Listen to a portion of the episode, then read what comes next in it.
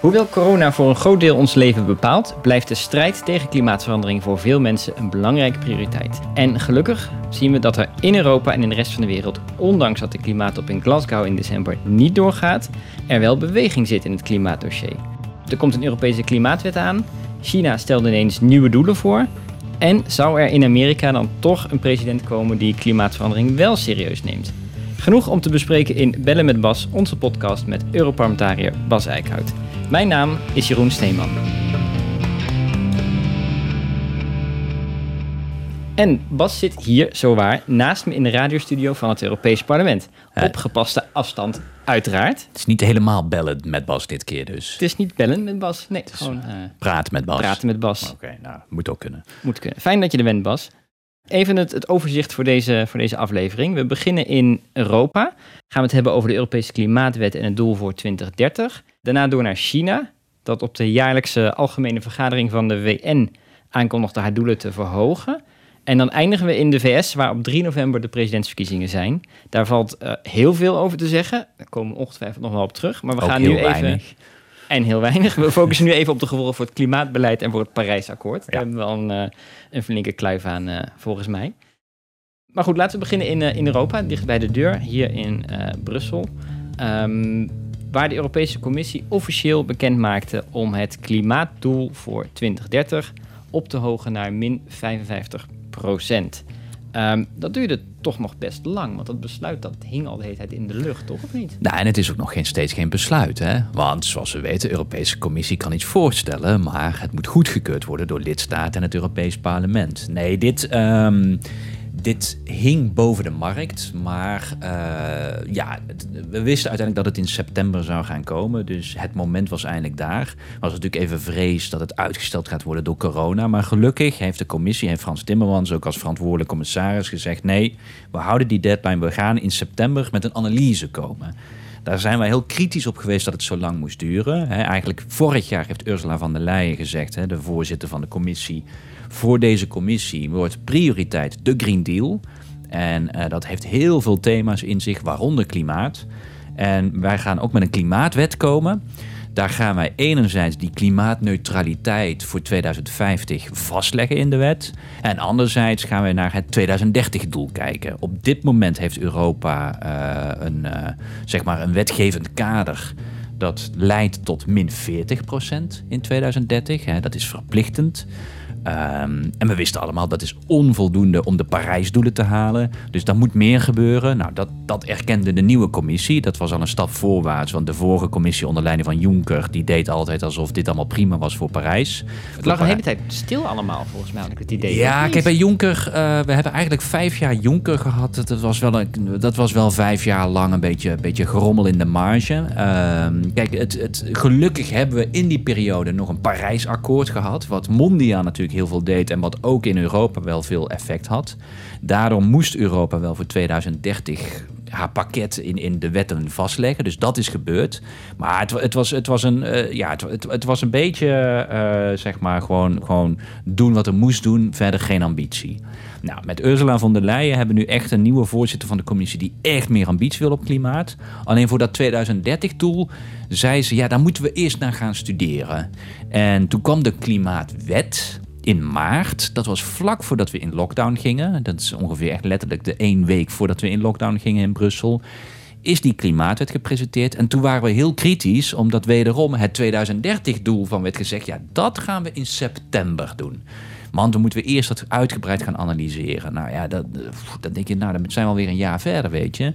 Uh, maar goed, oké, ze hebben uitgebreid geanalyseerd. Uh, wij zijn ondertussen ook doorgegaan op die klimaatwet. Dus niemand heeft stilgezeten. En nu eigenlijk in september komen er allerlei initiatieven bij elkaar. en is het goed dat we eindelijk een analyse hebben van de Europese Commissie. En dat de Europese Commissie op basis daarvan heeft gezegd... ja, we kunnen naar min 55 procent. Ja, precies. Maar de vraag was meteen die op, opgeworpen werd: is het wel echt 55% of zit hier nog een trucje achter? Ja, nee, dat, dat, dat, het, het antwoord is helaas ja. Er zit nog wel een trucje achter. En, en ik weet dat, dat Frans Timmermans, die ongetwijfeld luistert, uh, dit, dit irritant vindt dat we dat een trucje noemen. Uh, maar het, het komt er toch uiteindelijk wel op neer. Uh, en dit heeft te maken met landgebruik. Uh, nou zijn er heel veel verschillende facetten aan het verhaal, dus ik zal het proberen simpel te houden. Ehm, in Parijs is er afgesproken dat uiteindelijk alle landen moeten afspreken dat zij in totaal de uitstoot van broeikasgassen moet in balans zijn met de opnames van broeikasgassen. Oftewel een soort netto nul uitstoot. Uh, dat betekent, je kan op zich ergens nog iets uitstoten, maar dan moet je evenveel vastleggen met bijvoorbeeld bomen hè, in bodem en dergelijke. Nou heeft Europa tot nu toe altijd gezegd van ja, we, we, zetten een absoluut reductiedoel, want dat kunnen we heel duidelijk meten. Hè? Dus dat, dat is gewoon de uitstoot van fabrieken. Dan kun je weten hoeveel ze uitstoten en dat moet naar beneden. Dat is gewoon een absolute reductie die je kan bereiken. En we hebben daarnaast ook wel gekeken naar landgebruiksbeleid. Van hoe kunnen we ervoor zorgen dat je gewoon meer CO2 opneemt. Wat de commissie nu heeft gedaan, is eigenlijk te zeggen van nou dat doel van min 55%, dat is een netto doel. Dus ineens telt landgebruik mee in die doelstelling. En in diezelfde analyse die de commissie heeft uh, gedaan, ja, komen ze zelf ook wel tot de conclusie dat met dat netto landgebruik je 2 à 3 procent uh, kan behalen. Dus die min 55 is eigenlijk, als je het weer terug herleidt naar wat het vroeger was, die min 40, moet je, moet je zeggen, nou ja, dan, dan is die min 40 opgehoogd naar min 52, min 53. Dus het is, het is minder ambitieus dan we hadden gehoopt, omdat nu die landgebruiksonzekerheid, dat is natuurlijk veel onzekerder. Ja, dat zijn is dat, dat eigenlijk gewoon de, de, de bomen die groeien, het, dat meer het, het natuurlijke opname van. Ja, maar daar kun je beleid op voeren. Hè? Je kan natuurlijk ervoor zorgen dat bossen beter beheerd worden, dat die meer opnemen. Maar de onzekerheid is groter. Uh, want heel veel wat bomen opnemen, ja, wij denken altijd aan, aan uh, wij denken meteen aan de blaadjes en de takken. Maar heel veel van de C2 die wordt opgenomen, gaat ook juist onder de grond, hè, in de wortels, dat hele wortelstuk uh, van, van bomen, dat is heel veel wordt onder de grond opgenomen. Ja, dat is een grotere onzekerheid over hoeveel hebben we het. Uh, het is natuurlijk afhankelijk dat die bomen wel blijven. Wat gebeurt er met een bosbrand? Kun je heel mooi beleid doen, maar dan gaat het toch weer de lucht in. Uh, hè, een boom kan doodgaan, dan komt uit die grond ook weer heel veel CO2 vrij. Dus het is veel onzekerder. Dus daarom dat wij, wij, wij ontkennen niet dat er ook landgebruikbeleid gevoerd moet worden. Maar wij houden dat liever gescheiden van die doelstelling. Nou ja, dat, dat, dat heeft de commissie helaas besloten om dat toch in één doel te doen. Daar zijn we heel kritisch op. We hebben wel op zich gezegd, we zijn blij dat de commissie bereid is om een stap verder te zetten. En verder dan ooit. Dus, dus in die zin gewoon hulde aan deze commissie. Maar dit, dit is wel een smetje op, uh, op, op, die, eigenlijk op dat 2030 besluit. Wat de commissie voorstelt. Ja, precies. Want het is een voorstel van, van de commissie. Dat hebben we net al vaker uitgelegd. Dan is het aan het parlement en aan uh, de, de ministers van de EU-landen om daar een akkoord over uh, te bereiken, zodat het echt wetgeving ja. wordt. Uh, dus dan in het Europees Parlement, toevallig, um, de komende week dus, uh, ligt die klimaatwet voor hier in het Europees Parlement. Het is niet heel toevallig. Want wij, hebben wij wisten natuurlijk dat de commissie in september zou komen. Dus wij hebben als parlement, omdat in maart kwam die klimaatwet waar dan het 2030-doel niet was ingevuld. Nou, wij hebben meteen als Europees Parlement gezegd, uh, hè, nou, dat gaan wij dus wel alvast invullen. En uh, wij hebben er wel voor gezorgd dat de plenaire stemming komt nadat de commissie met haar analyse zou komen. Dus nu komt het heel mooi uit eigenlijk dat vorige week de commissie haar analyse heeft gepresenteerd. Op basis daarvan zegt min 55, net min 55. En dat wij nu als Europees Parlement zeggen: oké, dan gaan wij volgende week stemmen over onze positie. En uh, ja, wat er nu voor ligt, wat we gestemd hebben in de Milieucommissie, die vakcommissie van het Europees Parlement die over wetgeving van klimaat gaat, ligt er nu gewoon voor een min 60 procent. En dat is een absoluut reductiedoel. Dus niks netto, wat dan ook. Daar ligt nu voor min 60 procent. We hopen dat dat percentage overeind blijft volgende week in de plenaire stemming. Ja, want, dan gaan wij als Europees Parlement hebben onze positie. Nou, de Europese Commissie laat eigenlijk in haar analyse zien dat dit soort reducties mogelijk zijn. En dan moeten we nog op de lidstaten wachten. Die moeten ook nog tot een standpunt komen. Ja, ja, precies. Maar laten we eerst nog even naar die, naar die klimaatwet kijken. Hè? Want er staat dus meer in dan alleen dat, dat doel voor, ja. voor 2030. Het is echt een, een klimaatwet die, die zeg maar het klimaatbeleid van Europa weer even op een nieuw, nieuw niveau moet, uh, moet zetten. Ja, nou ja, kijk, dat, dat in ieder geval, uh, dat proberen wij nu in het Europees Parlement, proberen wij die klimaatwet wel echt aan te scherpen. Het voorstel van de Europese Commissie was toch in grote mate uh, eigenlijk die klimaatneutraliteit vastleggen in 2050. Dan een doel in 2030, waar ze dus nu pas zijn gekomen met een voorstel. En dan tussen 2030 en 2050 een soort van proces. Hoe ga je van dat reductiedoel van 2030 naar die klimaatneutraliteit in 2050? Nou, dat, dat was eigenlijk de klimaatwet. Wat wij nu als parlement ook toevoegen, zijn een aantal toch wel interessante zaken. Ten eerste, het is ook wel weer complex uit te leggen, maar het is toch belangrijk. Uh, wij zeggen die analyse hoeveel Europa mag uitstoten, moet je eigenlijk doen op basis van het koolstofbudget. En nou, kijk jij heel geïnteresseerd, maar ondertussen denk je, wat, waar heeft hij het over? Budget. Ja, want kijk, we zijn heel erg gewend om na te denken over CO2, dat het een uitstoot is. Dus elk jaar stoten we zoveel uit en dat moet volgend jaar 1% minder, 2% minder en, en daar hebben we over. Maar eigenlijk, uh, klimaatwetenschappers hebben het al veel langer over, ja, maar als jij de, die klimaatdoelen van Parijsakkoord, dus ben, ver beneden de 2 graden of anderhalve graad, dan heb je het eigenlijk over een soort totaal van CO2, een CO2-budget dat in de atmosfeer mag komen. Wil je daaronder blijven? Ja, wat je nu nog kan uitstoten, zodat je dat doel kan nou, en dan kun je daarop, En- uit basis daarvan kun je berekenen, nou, hoeveel mogen we dus dan nog uitstoten in een bepaalde periode? Uh, en uh, dan maakt het dus niet uit, nou, dan maakt het dus wel uit hoe snel je naar beneden gaat of niet. Want als wij nu, en daar komt dat, dat befaamde getal aan, we hebben nog tien jaar. Waar dat vandaan komt is dat als wij eigenlijk nog de komende tien jaar als wereld ongeveer hetzelfde uitstoten als wat we nu uitstoten, dan hebben we ons budget opgebruikt voor de anderhalve graad. Dan mogen we daarna niks meer uitstoten. Nou, dat lijkt me geen ideaal model als je nog een kans wil hebben om beneden die. Ja, dan zou je tien jaar 100% hebben, zeg maar eventjes. En, en dan, dan is je budget ja. verbruikt. Op. Nou, dan is het op. Nou, goed, wat wij nu zeggen is eigenlijk moeten wij als Europa moeten wij veel meer naar zo'n koolstofbudget gaan kijken. En op basis daarvan zouden eigenlijk onze aanstaande klimaatdoelen worden gezet. Dus we zetten in 2030 reductie neer. En daarna moet er echt met zo'n budgetaanpak bekeken worden hoeveel we nog mogen uitstoten. En dat is eigenlijk een veel strengere aanpak dan wat de commissie heeft voorgesteld. Die eigenlijk gewoon heeft gezegd. 2030 een jaar een bepaalde reductie. En dan moeten we in 2050 klimaatneutraal zijn. En we trekken min of meer een soort rechte lijn ertussen.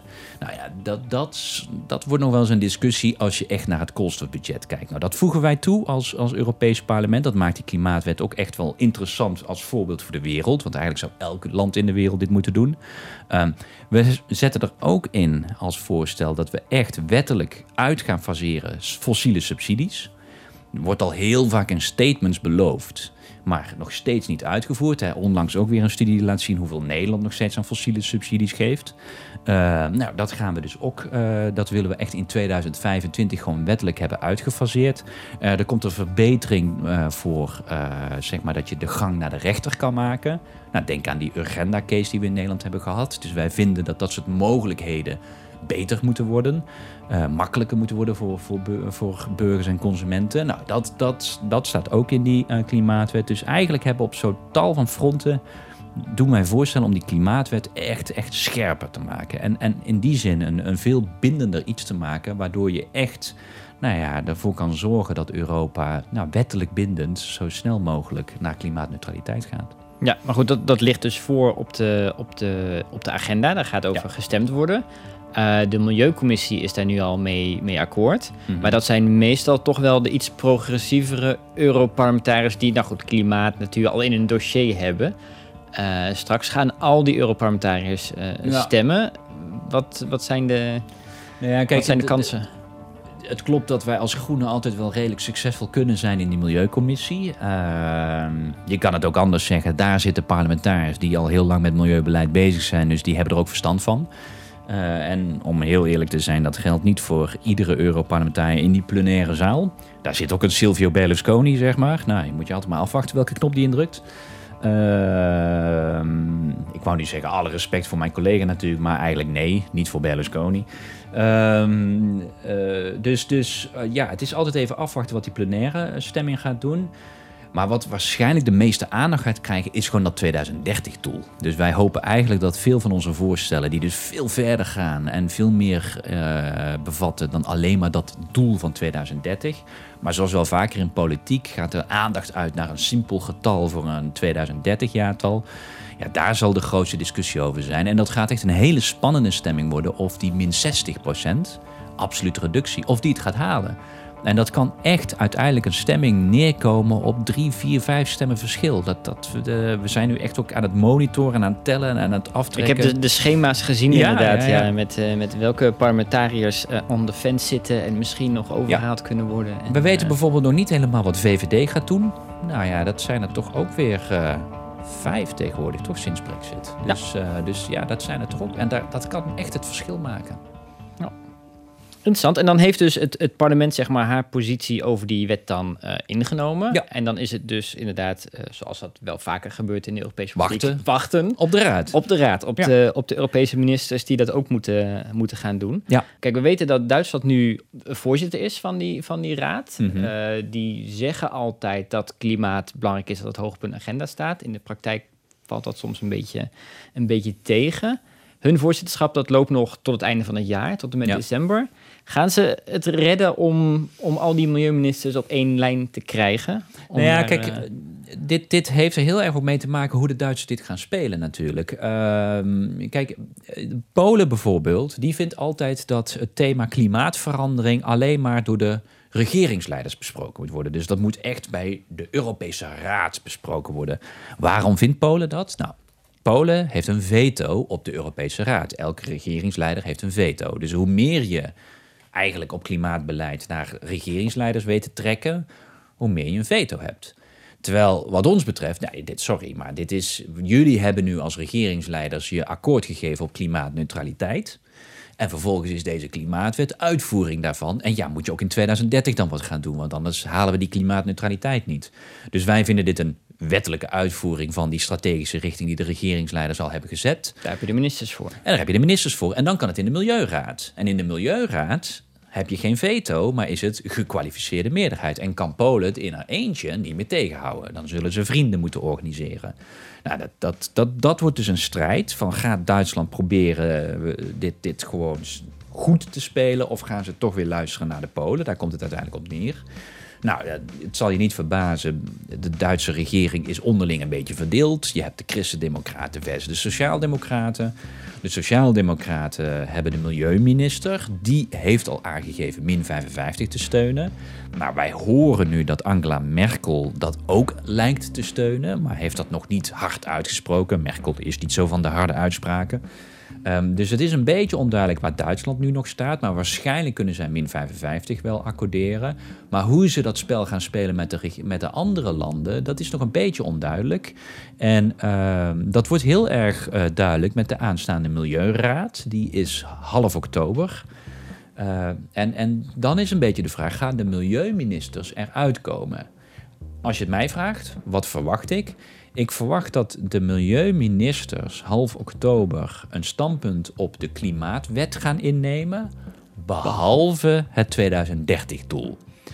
Nou, dan, als ze het slim spelen, openen ze wel de onderhandelingen met het Europees Parlement. Dan Kun kunnen wij al op Ja. allerlei fronten, hè, koolstofbudget, fossiele subsidies, al die thema's kun je bespreken met elkaar. Kun je al tot een deal komen en laat je 2030-doelstelling open. En ga je die proberen dan echt, zeg maar, in december af te ronden. En, en dan zou het moeten lukken onder het Duits voorzitterschap. En dat is wel een must, want daarna ga je weer naar het volgende land die dan voorzitter is.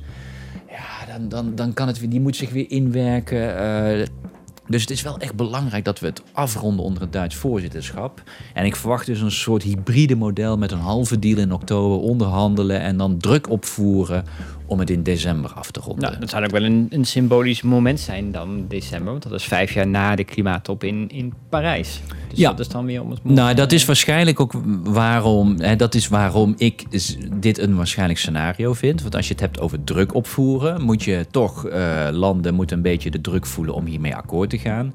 En het klopt dat die, dat die eurotop eh, precies plaatsvindt eigenlijk, eh, nou ja, dat is een donderdag en vrijdag. En volgens mij, nou ja, het, volgens het, het, het Parijs-jubileum. Ik heb het hier, ik heb het hier Ja, staan. hè? Wacht, jij weet die is- data. is, Wat is het? eh, 10, 11 december zou die zijn. En 12 december was de dag dat eh, Nou, in Parijs het akkoord eh gesloten Dat dus. werd. Dus dan, dan zit je eigenlijk eh, met het vijfjarig jubileum van Parijs, de druk opvoeren. En dat zou toch wel een mooi moment zijn als Europa ak- een akkoord sluit op, haar, nou, op de hele klimaatwet, inclusief een 2030-doel.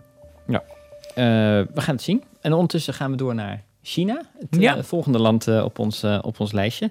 Ehm, dat kwam vrij plotseling ineens met een, met een nieuwe doelstelling. Ehm, op ehm 22 september was de, de jaarlijkse General Assembly, de algemene vergadering van de, van de VN. Die was uiteraard virtueel, want alle regeringsleiders naar New York sturen, dat lijkt me nu een goed plan. niet Nee. zo verstandig. Ehm, en daar ehm kondigden ze ineens aan: wij gaan eh, voor 2030 pieken in onze CO2-uitstoot. En in 2060 gaan wij eh, eh, klimaatneutraal zijn, carbon neutral zijn. Koolstofneutraal. Koolstofneutraal. Ja. Dat zit hier Net zit even weer een klein- net- verschilletje, Net, een verschilletje in, ja. een verschilletje in. Ehm, maar wat betekent dit? Want dit is wel een, een belangrijke uitspraak, of niet? Ja, kijk, eh, je krijgt natuurlijk meteen de vraag... ja, maar goed, ja, China die belooft wat. Dat is makkelijk beloofd. Hè. Zijn we niet een beetje klaar met mooie beloftes? Ja, dan doe je toch... Kijk, dan... dan, dan China is een ander, ander land dan de Europese Unie eh, een groep van landen is. De Europese Unie wil wel eens zeg maar, iets te veel beloven en dan minder presteren. Hè. Dat is eh, overpromise, underperfo- underperform. Ehm, China is andersom. Als China iets internationaal belooft, dan hebben ze echt al wel intern meestal berekend van dat ze het ook kunnen halen. Dus China is veel meer van het under-promise, overperform. Dus, dus in die zin, een Chinese belofte kun je over het algemeen wel serieuzer nemen dan als je weer een keer Macron iets hoort beloven, om het maar een voorbeeld te noemen. Ehm, dus, dus hier is, dit is niet een slip op de tong. Xi Jinping is sowieso niet een man van slip op de tong. Dus ehm, deze belofte is serieus. Ehm, je zei dat hij verrassend was. Eh, het hing al langer in de lucht. Hè. Voor de, we zijn al langer bezig, ook als Europa, met China. Eh, er is ook nog weer een EU-China-top een week daarvoor geweest, waarin klimaat ook een van de thema's was. Dit toont ook weer aan het belang van het, hè, de diplomatieke kracht van Europa. Want wij zitten al langer te pushen van jongens, China, eigenlijk wij moeten het nu doen. Zolang de VS niet meedoet, daar komen we straks nog op, maar dan moeten wij het doen als, als EU en China. Nou, uiteindelijk is er toch vaak genoeg is dat herhaald en heeft Xi Jinping het toch ja, de druk gevoeld van oké, ik moet wat doen. Wat heeft hij nou beloofd? Ehm, ja, dat China eerder gaat pieken dan 2030 is eigenlijk niet het spannendste. Omdat eh, die 2030 pieking hadden ze al beloofd. Hè, in, hun, in hun belofte aan het, aan, aan het klimaatverdrag hadden ze al die, het, het, het pieken van de 2030 emissies al beloofd. Dat ze nu zeggen dat dat kunnen we sneller, dat wisten we eigenlijk al. Dat zie je nu al in de getallen. Dat eigenlijk is China bezig aan te gaan pieken, zie je wel. Even corona niet meegeteld. Dus, dus in die zin was dat niet de meest spannende. Maar dat ze nu hebben gezegd 2060 willen wij koolstofneutraal zijn. Ja, dat is wel echt heel interessant. Even wat is nou het verschil tussen koolstof en klimaat? Ehm, klimaatgassen heb je natuurlijk meer. Je hebt ook lachgas, dat is eh, stikstof zit daarin. Uh, je hebt F-gassen. Uh, dus er zijn meer broeikasgassen, wat niet per se koolstof is. Uh, dus als jij zegt klimaatneutraal, heb je het over al je broeikasgassen. Uh, hier hebben ze het echt over eigenlijk CO2-neutraliteit. Dat gaat wel over het merendeel, maar dan heb je een aantal stoffen niet meegenomen. Maar goed, dit gaat wel over wat gaan we met kolencentrales gaan doen? Wat gaat er met de staalindustrie in China gebeuren? En het is wel heel duidelijk, wil jij in 2060 koolstofneutraal zijn, dat is over 40 jaar, ja, dan moet je nu al gaan kijken wat, je, wat eigenlijk nog realistisch is aan het bouwen van nieuwe kolencentrales. Want nieuwe kolencentrales, ja, over het algemeen bouw je die niet voor minder dan 40 jaar. Dus, dus dit betekent heel snel dat het gevolgen moet hebben voor de plannen van kolencentrales. Nou, wat wij nu vinden dat we als Europa moeten doen, is echt natuurlijk proberen nou China verder te krijgen van oké, je hebt dit beloofd, maar wat betekent dit nu? En je moet niet alleen nu naar China zelf kijken, maar China is ook heel erg bezig met het, zeg maar, andere landen proberen te stimuleren kolencentrales te bouwen. Ja, dat, dat dan schieten we niks Daar mee moet je op. ook, dus, ja, misschien is dus, dus in die zin, uh, de agenda moet nog helemaal uitgevoerd worden uh, en ingevuld worden. Daar moet Europa echt bovenop blijven zitten. Maar die belofte van om dat in 2060 koolstofneutraal te zijn, is echt wel ambitieus en interessant. En, en is niet zo heel ver weg van de klimaatneutraliteit van Europa voor 2050.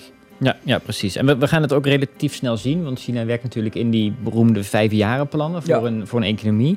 Ehm, daar begint ook weer een nieuwe periode in. Dus Ja. die beleidsplannen inderdaad, die gaan we echt al wel zien de komende Ja, je tijd. moet wel eigenlijk in de volgende vijfjaarscyclus al wel de eerste stappen zien naar die koolstofneutraliteit. Eh, en, en in die zin, ja, we kunnen, we, kunnen, we, kunnen de komende tijd echt wel wat meer verwachten van China. Het wordt interessant eh, wat, hoe ze dat precies gaan invullen, absoluut. Ja, ja, precies. Nou ja, dan hebben we een mooi bruggetje naar, eh, naar eh, Amerika, naar, naar de VS. Want Ja. op die, eh, diezelfde General Assembly waar we het over hadden, daar sprak ook Donald, Donald Trump. En ehm, Ja. nou goed, dat, daar, daar verwachten we qua klimaat inderdaad niet, zo, niet zoveel van. Ehm, hij, hij noemde het daar een, een Parijsakkoord, was eenzijdig en alleen om Amerika te pesten. Ja, hij is wel en- consequent. en hij, hij gaf zelf ehm, de, de, interessante mening dat Amerika het afgelopen jaar eh, by far more than any other country in the agreement eh, redu- reduced its carbon emissions. Dus Ja, het is een beetje een rare boodschap is het. Hè? Enerzijds zeggen dat het allemaal onzin is en dat Parijs eh, alleen maar is om Amerika te pesten. En vervolgens wil hij wel zeggen dat eigenlijk Amerika nog steeds op weg is om die doelen die Obama had beloofd nog steeds te halen. Dus, dus als het dan, wat, wat is precies je punt nu? Maar goed, dat heb je wel vaker bij Trump. Ehm, maar ja, kijk, is het in, dat is natuurlijk het interessante. Ehm, daar zit niet een heel heftig beleid achter. Maar eh, dat hele idee van een kolenrenaissance in de Verenigde Staten. Is, gebeurt niet. Als Dat je gaat kijken gebeurd, naar nee. het sluiten van kolencentrales, dat is gewoon keihard doorgegaan. En dat is puur economische wetmatigheid. Kolen is gewoon hartstikke duur. Dus, dus dat is economisch niet, niet verstandig. Dus ook Amerika onder Trump is nog steeds uit kolen aan stappen. Dus ja, daar, eh, je kan daar heel stoer over doen. En dat is een van de redenen waarom Amerika minder uitstoot. Dus dat kan Trump claimen. Maar tegelijkertijd was zijn belofte aan die kolenregio's... dat hij ze weer aan werk ging eh, geven, is dus niet waargekomen. Je, je kan niet al je beloftes nakomen, zeker Trump niet. Want die belooft nogal wat veel. Ehm, dus, dus in die zin, eh, ja, het klopt dat Amerika nog steeds aan het reduceren is. Het grote probleem is natuurlijk wel, er zit niet een, een, een lange termijn beleid achter. Hè. Wil je echt naar lange termijn beleid, klimaatneutraliteit, dan zul je echt op een aantal fronten echt een verandering teweeg moeten brengen. Wat Amerika nu doet, is eigenlijk puur op een soort natuurlijke ontwikkeling kolencentrales vervangen met op, op zich nog steeds redelijk wat gras, maar dat is ook wel eindig. En ook duurzaam neemt flink toe in Amerika. Ook puur omdat het economisch eh, uitkomt. Ja, daar gaat natuurlijk op een gegeven moment ga je wel tegen wat, wat je uit die energiesector kan halen, ga je tegen grenzen aankomen. En dan komen we op vraagstukken als, ja, wat gaan we doen met transport? Eh, al die auto's. Eh, wat gaan we doen met al die huizen die op dit moment echt niet goed geïsoleerd zijn in Amerika? Ehm, wat gaan we doen met de landbouwsector? Daar is helemaal geen beleid op geformuleerd. Dus je kan eigenlijk zeggen, via Trump hebben we kunnen overleven omdat er toch al het een en ander in gang is gezet. En eigenlijk puur omdat in de wereld die energietransitie gaande is, ook in de Verenigde Staten. Maar we, we komen nu wel tegen een aantal probleemgevallen aan, waardoor ja, ik toch wel hoop dat Trump niet nog een keer vier jaar eh, in, in, eh, in het Witte Huis gaat zitten. Maar goed, interessant toch altijd om te blijven benadrukken. Amerika is meer dan Washington en het Witte Huis. Want heel erg onlangs heeft Californië gezegd... wij willen in 2035 alleen nog maar nul uitstoot auto's. Oftewel, benzine en diesel is gewoon fini in Ja, 2035. we vergeten altijd hè, dat Amerika een land van, van staten is waarin de Een staten... soort Europese Unie bijna. Een soort. Europese Unie zou je kunnen zeggen. Ja. Ehm, eh, waar die staten inderdaad heel veel nog eh, te zeggen hebben inderdaad. Ik bedoel dat Californië zoiets kan zeggen over auto's en over, en Ja. over uitstoten en zo. Nou, er wordt nog wel een strijd, want we hebben nu dus, en dat is interessant, vroeger waren de Republikeinen heel erg tegen hè, de power grab van het federaal niveau. Het moest vooral zo decentraal mogelijk. Nu zit er een Republikeinse president die zijn EPA, zijn milieuministerie, eigenlijk de opdracht heeft gegeven om te kijken om dat staatsbesluit van Californië tegen te gaan. Dus we hebben nu ineens een republikein die dus vanuit hogere hand een vrijheid van een staat wil aanpakken. Dat past niet helemaal in, volgens mij, wat de Republikeinse partij ooit heeft gevonden. Maar goed, het zijn meer fronten zijn we ze verloren. Eh, maar dat wordt nog wel interessant, die casus, of, of Californië dit kan doen. Het is natuurlijk ook wel heel belangrijk, want Californië is bij hè, verreweg de grootste staat waar ook heel wat auto's worden verkocht. Ja, als zo'n grote staat dit gaat verplichten, ja, dan gaan de grote automakers natuurlijk daar naartoe werken. Want ja, Californië is je grootste eh, afnamemarkt. En dan is het heel raar om voor andere staten wel dan nog vervuilende auto's aan te bieden. Dus daarmee kan Californië bijna de norm voor het hele land opleggen. Nou, dat vindt Trump verschrikkelijk. Maar dat maakt het gewoon toch het klimaatdebat in Amerika een stuk interessanter en veelzijdiger dan we soms denken, omdat we nogal geobsedeerd zijn met het Witte Huis. Ja, ja precies. Ehm, wat wel nog even interessant is trouwens, over, over het, het uh, klimaatakkoord van Parijs. Want daar is, uh, Trump kondigde dat aan, hè? wij stappen eruit. Ja. Uh, hij zei, we zijn eruit gestapt. Um, maar zo werkt het niet helemaal, want er was een soort van afkoelperiode tussen eigenlijk. Ja, dat, was, dat is gewoon heel interessant. Je kan pas twee jaar na de inwerkingtreding van, van het Parijsakkoord uh, zit er een afkoeling van twee jaar. Dan pas kun je aankondigen om eruit te stappen. Nou, Parijs was 2015. Dat trad in werking nadat een bepaald percentage landen het had geratificeerd. Dat ging in in 2016, eind 2016. Vervolgens heb je dus dan twee jaar de tijd gehad om dat te doen. En dan vervolgens heeft hij het aangekondigd en dan kost het weer een jaar. Dus we zitten nu eigenlijk bij het moment dat formeel nu het moment daar is dat Amerika uit Parijs stapt. Dat het echt geëffectueerd wordt.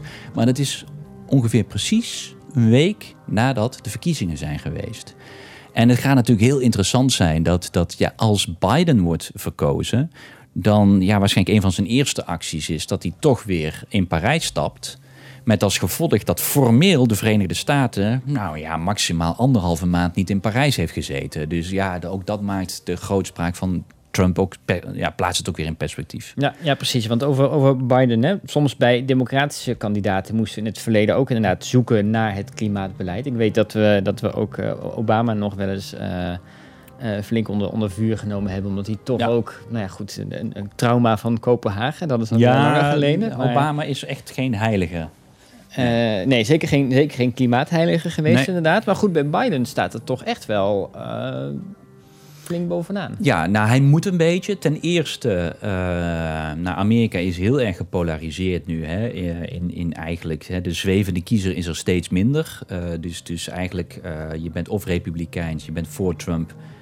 En dan ben je bijna tegen Trump. Ik, voor of tegen Biden speelt minder. Ik denk dat heel veel Biden-kiezers gewoon tegen Trump zijn. Um, maar voor, voor die kiezers is klimaat een gigantisch belangrijk thema. Dat zien we ook in Nederland. Hè. Het thema klimaatverandering is nog steeds in uh, belang voor de kiezer aan het toenemen. We dachten allemaal even kijken met corona of dat wegzakt. Nou, uit analyses blijkt dat, dat klimaat zelfs nog nu belangrijker wordt gevonden dan voor corona. Dus dat is ook in de Verenigde Staten eh, het geval met de democratische kiezer. En, uh, en, en dus moet Biden, hij kan in die zin minder als Obama een beetje een halve agenda voeren. Hij moet wel. Maar een tweede aspect is dat Biden natuurlijk een probleem heeft om de harde kern uh, van uh, zeg maar de Bernie Sanders possie die, die moet hij blijven motiveren. Nou, die kun je niet op alle fronten zeg maar bedienen. Maar op klimaat heeft hij ervoor gekozen om daarmee eigenlijk die wat, wat, wat fellere kant van de Democratische Partij, de progressievere kant van de Democratische Partij, om die te bedienen met een actievere klimaatagenda. Waardoor het dus interessant is dat we nu eigenlijk een van de weinige keren hebben dat een, dat een, een, een normaal gaat een, een, een kandidaat voor een partij gaat hij eerst naar zijn, zijn linker of rechterkant, al nagelang je democrat of republikein bent, ga je campagne voeren. Dan word je om die voorverkiezingen, ja, om die voorverkiezingen te winnen. En dan ga je naar het midden om de zwevende kiezer te bedienen. Uh, wat je nu ziet is dat we met Biden iemand hebben die zelfs eigenlijk nog vrij vlak was op klimaat tijdens de, de voorverkiezingen, de democratische primaries en dergelijke. En nu dus een stevigere agenda neerzet dan, dan, die, dan die in zijn democratische verkiezingsperiode deed. Uh, en dat is heel duidelijk om die, die progressievere te motiveren. Uh, maar als je dat leest, ah, dat, dan leest dat echt wel als een ambitieuze agenda van de Verenigde Staten. Dus ja, als Biden verkozen wordt, ja, kunnen we wel in één keer een hele grote verandering krijgen. In, uh, in ieder geval in, in de optiek en in de retoriek het moet daarna nog wel allemaal uitgevoerd worden. Hè? Ik bedoel, laten we, hè, we zijn soms altijd heel makkelijk in kritiek op Trump, maar laten we met Biden ook vooral kijken wat hij gaat presteren. Ik, net zoals bij Obama hebben we ook iets te snel misschien die Nobelprijs voor de Vrede gegeven. Dat zou ik bij Biden niet willen herhalen. Nee, ja goed, we gaan, het, eh, we gaan het zien. Op 3 november zijn inderdaad die, uh, die verkiezingen. Ja. Um, en dan hebben we op zich in de, de donkere coronatijden waar we in zitten, op klimaatbeleid, uh, toch hoop op dat, dat we vooruit gaan. Ja, nou, het is gewoon interessant dat eigenlijk in die hele coronatijd ook de hele discussie over hè, investeringen die nodig zijn om uit de crisis, economische crisis van corona te komen, dat, we, dat er echt investeringen moeten komen. Er is een hele discussie over, moeten we dat niet ook wel voor zorgen dat het in groen gaat, in klimaatinvesteringen. Dus eigenlijk al met al ja, is, is klimaat als thema uh, absoluut niet van de agenda verdwenen. Sterker nog, op heel veel fronten staat het er meer op dan ooit. En als we nu ook nog met de Verenigde Staten weer een grote speler op de positieve agenda krijgen, ja, dan, dan denk ik wel dat je kan zeggen dat we 2021 ingaan met weer een heel nieuwe kans voor, uh, voor klimaat. En, en kun je bijna zeggen dat, dat Glasgow, die klimaattop waarin het eigenlijk moest gebeuren. Hè, de hogere ambities, omdat het Parijsakkoord officieel in 2020 in zou gaan. Nou, dat werd uitgesteld door corona. Uh, daar waren we natuurlijk ergens teleurgesteld over. Maar misschien is die iets wat uitstellen van Glasgow helemaal niet zo erg. Omdat Europa straks beter voorbereid is. China lijkt bereid meer te doen. En misschien hebben we straks een andere Amerikaanse president. Dus, dus misschien dat Glasgow volgend jaar, het is dus uitgesteld in 2021, succesvoller kan zijn dan als het zou zijn geweest als het nog in 2020 had plaatsgevonden. Wie weet. Wie weet. Nou, we gaan het volgen de komende, de komende maanden uh, sowieso. Ja. Bedankt voor je, voor je uitleg, Bas. Graag gedaan, graag gedaan. Ja. Uh, ik, ik, ik, ga ervan uit dat we het wel weer een keer over gaan hebben? Ja, dat komt uh, absoluut, absoluut terug. Ja, zeker. Um, en dan mag ik afsluiten door onze luisteraars er nog op te wijzen dat ze zich kunnen abonneren op onze podcast. Dat kun je doen op europa.groenlinks.nl slash bellen met Bas. En dan moet ik ook nog zeggen dat deze podcast een productie is van GroenLinks Europa en de Groene Eva en het Europees Parlement. De audiovormgeving is gedaan door Studio Cloak. Tot de volgende keer.